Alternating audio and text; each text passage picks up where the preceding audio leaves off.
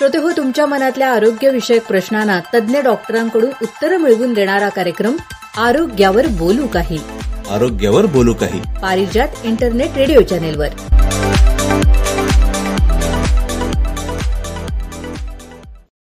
नमस्कार श्रोतो आरोग्यावर बोलू काही या कार्यक्रमात आज आपण सांधेदुखी याविषयी रत्नागिरीचे डॉक्टर नितीन चव्हाण यांच्याकडून अधिक माहिती घेणार आहोत. मागील भागामध्ये आपण सांधेदुखी म्हणजे काय त्याचे प्रकार कोणते ते कोणत्या वयोगटात होते कोणत्या ऋतूत होते याविषयी माहिती घेतली.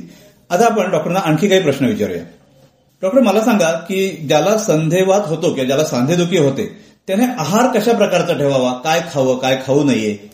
आहाराचं नियमन हे खूप महत्वाचं आहे सांधेदुखीसाठी. गाऊट आहे किंवा युरिक ऍसिडमुळे होणारे जे काही संधिवात आहे त्यासाठी काही विशिष्ट प्रकारचं पथ्य पाळायला लागतं.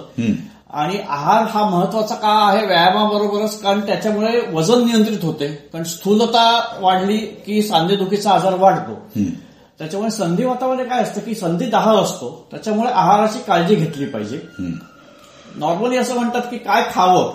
तर साधारण फळं हिरव्या भाज्या टोमॅटो आलं ह्या गोष्टी खाव्यात किंवा सेवन करावं. कसं आहे की कुठलाही आहार हा नियंत्रित आणि नियमित असावा. त्यात जरा थोडाफार फरक केला तर चालतो पण कुठली गोष्ट अति घेतली की चांगली नसते त्याप्रमाणे हे सगळे योग्य त्या प्रमाणात घेतले पाहिजे. काय खाऊ नये साधारण अल्कोहोल आहे किंवा प्रक्रिया केलेले मांस जे असतं जास्त तळलेले पदार्थ ज्याला आपण हल्ली जंक फूड्स म्हणतो बेकरी प्रॉडक्ट्स साखरयुक्त पदार्थ हे जरा गोष्टी ह्या टाळल्या पाहिजेत कारण ह्याच्यामुळे कार्बोहायड्रेटचं प्रमाण वाढतं शरीरामध्ये आणि त्याच्यात स्थूलता निर्माण होण्यास मदत होते. अच्छा.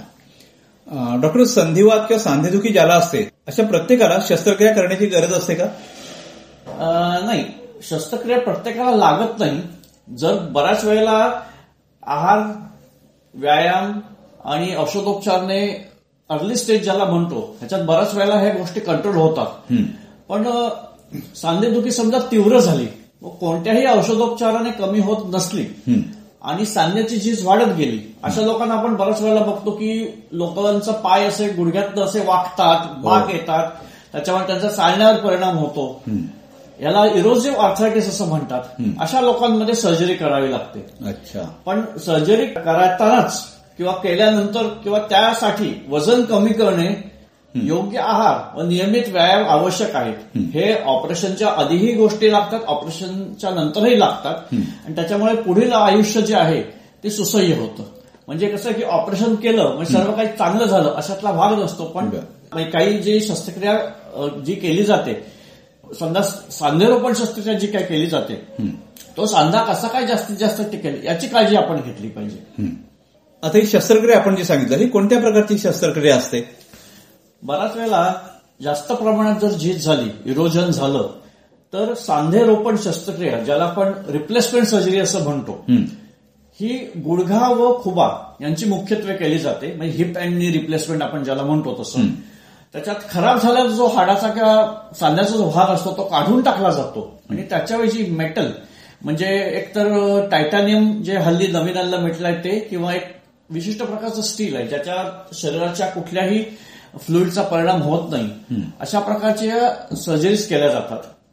त्याच्यानंतर सुद्धा मगाशी सांगितल्याप्रमाणे व्यायाम करणे किंवा काही विशिष्ट प्रकारच्या काही काळजी आहेत म्हणजे चालण्यात बसण्यात किंवा झोपण्यात त्या आपल्याला पाळाव्या लागतात. आता डॉक्टर काही कारणास्तव एखाद्या व्यक्तीला एखाद्या रुग्णाला जर ऑपरेशन करता नाही आलं तर मग काय होतं? बऱ्याच वेळेला काय असतं की ह्या ऑपरेशन केलेलं जास्त संयुक्तिक असतं पण मी म्हटलं तर समजा कोणाला बऱ्याच वेळेला ऑपरेशनची भीती असते. किंवा बरेच लोक असं म्हणतात की आता काय झालंय वय आमचं वाढलंय. आता तुम्ही सांधे बदलून करणार काय? आणि मी अजून किती जगणार आहे ते मला माहीत नाही चार पाच वर्ष जगणार. असे बऱ्याच वेळा लोकांच्या शंका असतात. कसं असतं पण सांधेरोपण शस्त्रक्रिया ज्या वेळेला आपल्याला करायला लागते तेव्हा बाकीचे सगळे उपाय करून थकलेले असतात. आणि नुसतं सांधा बदलणं ही मेकॅनिकल गोष्ट नसून त्याच्यामुळे आपली क्वालिटी ऑफ लाईफ इम्प्रूव्ह व्हायला म्हणजे आपली जीवनशैली जी काय चाललेली आहे ती इम्प्रूव्ह व्हायला किंवा जास्त योग्य प्रकारे व्हायला मदत होते. त्याच्यामुळे ह्या शस्त्रक्रिया करणं केव्हाही चांगलं.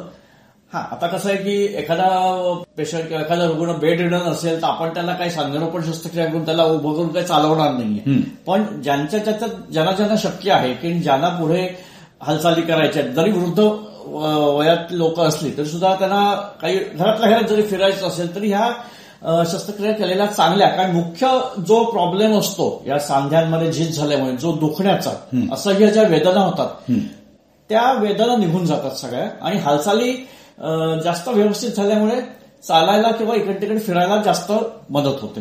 बरोबर. म्हणजे चालणं आपल्या दैनंदिन व्यवहारातलीच आवश्यक गोष्ट असल्यामुळं. ते केलेलं केव्हाही चांगलं. होय होय बरोबर. डॉक्टर हल्ली एक शब्द वारंवार कानावर येतो फ्रोझन शोल्डर फ्रोझन शोल्डर म्हणजे नक्की काय? फ्रोझन शोल्डर म्हणजे खांद्याच्या विकारामधला आजार आहे. खांद्याच्या सांध्यामध्ये होणाऱ्या तीव्र वेदना त्याच्यामुळे खांदा आखडणे कडक होणे आणि हालचालीस मर्यादा होणे. हे जे संधिवाताचे बेसिक गोष्टी ज्या आहेत ह्या सगळ्या ह्याच्यात होतात. फक्त खांद्यामध्ये झाल्यामुळे हा प्रकार थोडासा जास्त तीव्र प्रमाणात होतो. बर. आता हा कशामुळे होतो फ्रोझन शोल्डर फ्रोझन शोल्डर हा जनरली चाळीस वर्ष किंवा त्याच्या पुढील वयोगटात होतो. असं दिसून आलं की मधुमेह म्हणजे डायबिटीस ज्यांना असतो त्यांना हा त्रास जास्त होतो. कारण ह्याचं काय होतं की खांद्याच्या आतमध्ये एक जे मसल्स असतात जे काही स्नायू असतात त्याला रोटेटर कफ म्हणतो की ज्याने खांद्याच्या सांध्याची हालचाल होते. तर शरीरातून साखर वाढली की ती वाढलेली शुगर ही त्या रोटेटर कफमध्ये जाऊन बसते आणि तिथे सूज येते आणि त्याच्यामुळे हालचालीला मर्यादा येतात. हालचालीला मर्यादा आल्या की सांधा आखडतो कडक होतो आणि त्याच्यामुळे हा त्रास वाढतो. बर. खांदा किंवा हाताचं फ्रॅक्चर जर असेल त्याच्यामुळे डॉक्टर सांगतात की हात हलवू नका हालचाली कमी करा. अशा वेळेला सुद्धा हा खांदा आखडण्याची शक्यता असते. खांद्याला जर इजा झाली असेल म्हणजे पडला वरती फ्रॅक्चर झालं किंवा रोटेटर कफला इंजुरी झाली स्पोर्ट्स इंजुरी ज्याला आम्ही म्हणतो त्याच्यामुळे सुद्धा बऱ्याच वेळेला खांदा आखडतो. मेंदूमध्ये होणारा पक्षाघात स्ट्रोक पॅरालिसिस ज्याला म्हणतो त्याच्यानंतर एखादा अधानवायू होतो त्या बाजूच्या सांध्याची हालचाल कमी होते अशा लोकांना हा त्रास जास्त असतो. आणि हल्ली काय आढळून आलंय की पोस्ट व्हॅक्सिनेशन म्हणजे हल्ली आपण कोविडसाठी जे व्हॅक्सिन्स घेतो एस्पेशली ज्येष्ठ नागरिकांमध्ये हा त्रास जास्त जाणवतो की व्हॅक्सिन घेतल्यानंतर लस घेतल्यानंतर तो खांदा साधारण एक पंधरा वीस दिवस हलवतच नाहीत. हातच हलवत नाहीत. बरोबर. या चुक म्हणतो की चुकीचा सल्ला किंवा गैरसमजुतीमुळे हो. तो सांधा किंवा खांदा हात न हलवल्यामुळे तो खांदा जास्त आखडत जातो. आणि त्याच्यामुळे वेदना होतात आणि नंतर मग ते नॉर्मलाइज करणं खूप कठीण होऊन जातं. बरोबर म्हणजे जे आता लस घेणार आहेत त्यांना ही गोष्ट अवश्य लक्षात ठेवली पाहिजे की लस घेऊन झाल्यानंतर जरी खांदा थोडा हात दुखत असेल तरी तो मुवमेंट त्याची करत राहायला पाहिजे. बरं. डॉक्टर आता फ्रोझन शोल्डरचं निदान कसं करायचं? निदान करण्यासाठी डॉक्टर पेशंटची साधारण शारीरिक तपासणी करतात.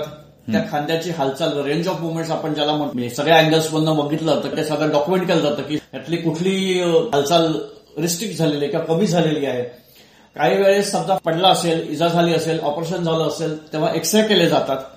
आणि एक्सरे मध्ये कसं आहे की एक्सरे मध्ये फक्त हाडाला काही आजार झाला किंवा इजा झाली असेल तर दिसतं बाकी शिरा किंवा नसा किंवा त्याचं काही दिसत नाही. त्यासाठी क्वचित प्रसंगी एमआरआय स्कॅन करण्याचा सल्ला दिला जातो. त्याच्यामुळे रोटेटर कफला काही इंजुरी झाली असेल किंवा अजून कुठल्या शिरा किंवा नसा किंवा मसल्सला काही इजा झाली असेल तर त्याच्यामुळे ते कारण आपल्याला कळतं. जेणेकरून त्याचे उपचार करणं पुढे आपल्याला सोपं पडतं. बरं.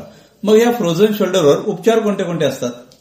आता कुठल्याही याचे उपचार असतात ते मी म्हटलं तसं मल्टीफॅक्टोरियल असतात मल्टी डिसिप्लिनरी असतात. त्याच्यामुळे आधी आम्ही वेदनाशमक औषधं देतो. मधुमेह थायरॉइड इत्यादी जर बाकीचे आजार असतील तर ते नियंत्रणात आणावे लागतात. कारण मगाशी म्हटल्याप्रमाणे शुगर वाढली किंवा थायरॉइडचं प्रमाण वाढलं तर त्याच्यामुळे फ्रोझन शोल्डर होण्याचं प्रमाण जास्त वाढतं. शोल्डर मॅनिप्युलेशन म्हणजे समजा धरून चाला की अतिशय जाम झालेला आहे हालचालच करत नाही व्यायाम करून घेत नाही तर अशा पेशंट्सना काही वेळेला भूल देऊन खांदा मोकळा करण्यात येतो. हा पण असं आहे की एकदा खांदा मोकळा केल्यामुळे खूप सर्व काही छान झालं अशातला भाग नाही. त्याच्यानंतर सुद्धा त्याचा व्यायाम किंवा फिजिओथेरपी करणं खूप महत्वाचं असतं. काही वेळेला दुर्बिणीद्वारे शस्त्रक्रिया करून खांदा समजा चिकटला असेल तर ते चिकटलेला जो भाग आहे तो दूर करता येतो. आणि या सगळ्यांबरोबरच संधिवात कुठलाही सांध्याचा असू दे त्यासाठी व्यायाम फिजिओथेरपी हे अगदी मस्त आहे ते विसरून चालणारच नाही. धन्यवाद डॉक्टर जे मनात बेसिक प्रश्न होते संधिवाताविषयी किंवा सांधेदुखीविषयी या सगळ्यांचं निराकरण आपण केलेलं आहे. डॉक्टर नितीन चव्हाण यांचे धन्यवाद. आता डॉक्टरनी जो उल्लेख केला फिजिओथेरपीचा या फिजिओथेरपीची माहिती आता आपण थोडक्यात घेऊया. रत्नागिरीच्या फिजिओथेरपिस्ट डॉक्टर अनघा शेळके यांच्याकडून. नमस्कार डॉक्टर. नमस्कार. डॉक्टर सुरुवातीला सांगा की जसा नितीन सरांनी उल्लेख केला की या सांधेदुखीमध्ये फिजिओथेरपी आवश्यक आहे. मग फिजिओथेरपीमध्ये मालिश हे लोक म्हणतात की आम्ही घरच्या घरी करू. तर हे मालिश करावं का? सांधेदुखीमध्ये मालिश करू नये. मालिश केल्यामुळे सांध्यांची ताठरता जास्त वाढू शकते. या व्यतिरिक्त एखादं वेदनारहित ऑइंटमेंट किंवा तेल डॉक्टरांच्या सल्ल्याने हलक्या हाताने वापरण्यास हरकत नाही. बरोबर. आता लोकांना शंका असते किंवा लोकांना पारंपरिक काहीतरी माहिती असते. सांधा दुखतोय मग कोणी गरम पाण्याने शेका सांगतो कोणी बर्फाने शेका सांगतं. तर नक्की कशाने शेकवावं? प्राथमिक अवस्थेमध्ये संधिवातामध्ये सूज लालसरपणा येतो. तेव्हा बर्फाचा शेक प्रत्येकी दहा मिनिटं असे दिवसातून तीन ते चार वेळा घ्यावा. प्राथमिक अवस्था झाल्यानंतर गरम पाण्याचा शेक किंवा हॉट पॅक पंधरा मिनिटं दिवसातून तीन ते चार वेळा घेण्यास हरकत नाही. काही जण असं विचारतात की इलेक्ट्रिक हिटिंग पॅडचा वापर करावा का? तर शक्यतो इलेक्ट्रिक हिटिंग पॅड किंवा ड्राय हिटचा वापर करू नये. मॉइस्ट हिटचाच वापर करावा. बरं. म्हणजे पाण्याची बॅगने पाण्याच्या बॅगेनेच शेकवावं केव्हाही चाललं. डॉक्टर मला सांगा की सांधेरोपण शस्त्रक्रिया एखाद्या रुग्णाची झालेली असेल तर त्या शस्त्रक्रिया झाल्यानंतर त्यांनी कोणत्या प्रकारची काळजी घ्यावी?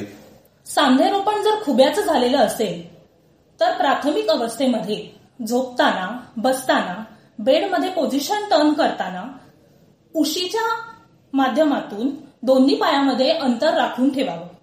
तसं जर अंतर राखलं गेलं नाही तर सर्जरी फेल जाण्याची शक्यता असते.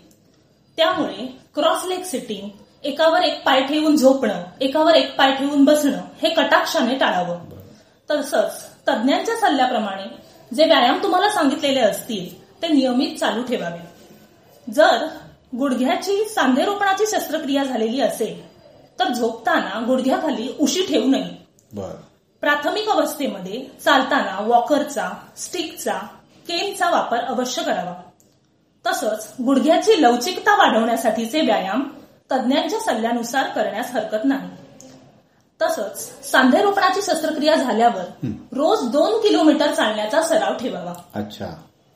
हे आवश्यक आहे. चालणं. तेवढंच आवश्यक आहे. मगाशी डॉक्टर नितीन चव्हाण यांच्याशी बोलत असताना आपण फ्रोझन शोल्डरची माहिती घेतली श्रोते. मॅडम मला सांगा फ्रोझन शोल्डरसाठी कोणते व्यायाम करावेत? फ्रोझन शोल्डरसाठी रेंज ऑफ मोशन एक्सरसाइजेस म्हणजेच खांद्यांच्या हालचाली वाढवण्याचे व्यायाम जास्तीत जास्त करावे स्नायूंना ताठरता आलेली असते. तर ती ताठरता कमी करण्यासाठी शोल्डर स्ट्रेचिंगचे व्यायाम करावेत ज्यामध्ये स्नायूंना दहा सेकंद ताणून धरलं जातं. सो असे व्यायाम तज्ज्ञांच्या सल्ल्यानुसार करावे पुढे स्ट्रेंथनिंग एक्सरसाइजेस म्हणजेच खांद्यांच्या स्नायूंची लवचिकता वाढवण्यासाठी थेराबँड एक्सरसाइजेस म्हणजेच रेजिस्टेड बँड एक्सरसाइजेसचा वापर करावा. तसंच पुल्ली एक्सरसाइजेस करावे वॉल स्लाइड्स एक्सरसाइजेस करावे जेणेकरून सांध्यांची हालचाल वाढू शकते. डॉक्टर सांधे आखडून जाम होऊ नयेत घट्ट होऊ नयेत. याच्यासाठी काय करावं? सांधे आखडून जाम होऊ नयेत यासाठी प्रत्येक सांध्यातून हालचाल होणं गरजेचं आहे. त्यासाठी मी म्हटलं तसं रेंज ऑफ मोशनचे व्यायाम प्रत्येक सांध्यातून झाले पाहिजे सुरुवातीला कमी अंतर चालण्याचा सराव करावा जेणेकरून वजन नियंत्रित राहील आणि सांध्यांवर भार येणार नाही. तसंच उंच टाचेची चप्पल किंवा पादत्राणं घालणं टाळावं. सांध्यांवर जास्त आघात होणाऱ्या हालचाली शक्यतो टाळाव्यात. उदाहरणार्थ रनिंग करणं बाउन्सिंग ऍक्टिव्हिटीज किंवा बॅडमिंटन खेळणं. अशा ऍक्टिव्हिटीज शक्यतो संधिवातामध्ये करू नये. तसंच जमिनीवर बसणं टाळावं. जिने चढण्याऐवजी लिफ्टचा वापर करावा. तसेच चालताना केनचा वापर स्टिकचा वापर आणि नी कॅपचा वापर करावा. धन्यवाद डॉक्टर धन्यवाद. श्रोते हो आपण सांधेदुखी कशी होते सांधेदुखीची कारणं त्यानंतर आपण फ्रोझन शोल्डर पाहिलं. आणि या सगळ्यामध्ये फिजिओथेरपीचं काय महत्त्व आहे हे देखील आपण रत्नागिरीच्या डॉक्टर अनघा शेळके यांच्याकडून समजून घेतलं. श्रोते हो याविषयी आपणाला अधिक काही शंका असेल काही प्रश्न विचारायचे असतील तर आपण रत्नागिरीच्या श्रीकृष्ण जोग यांच्याशी eight nine seven five seven six six six zero three number परत सांगतो. Eight nine seven five seven six six six zero three या नंबरवर संपर्क साधून अधिक माहिती घेऊ शकता. धन्यवाद. आरोग्यावर बोलू काही. आरोग्यावर बोलू काही.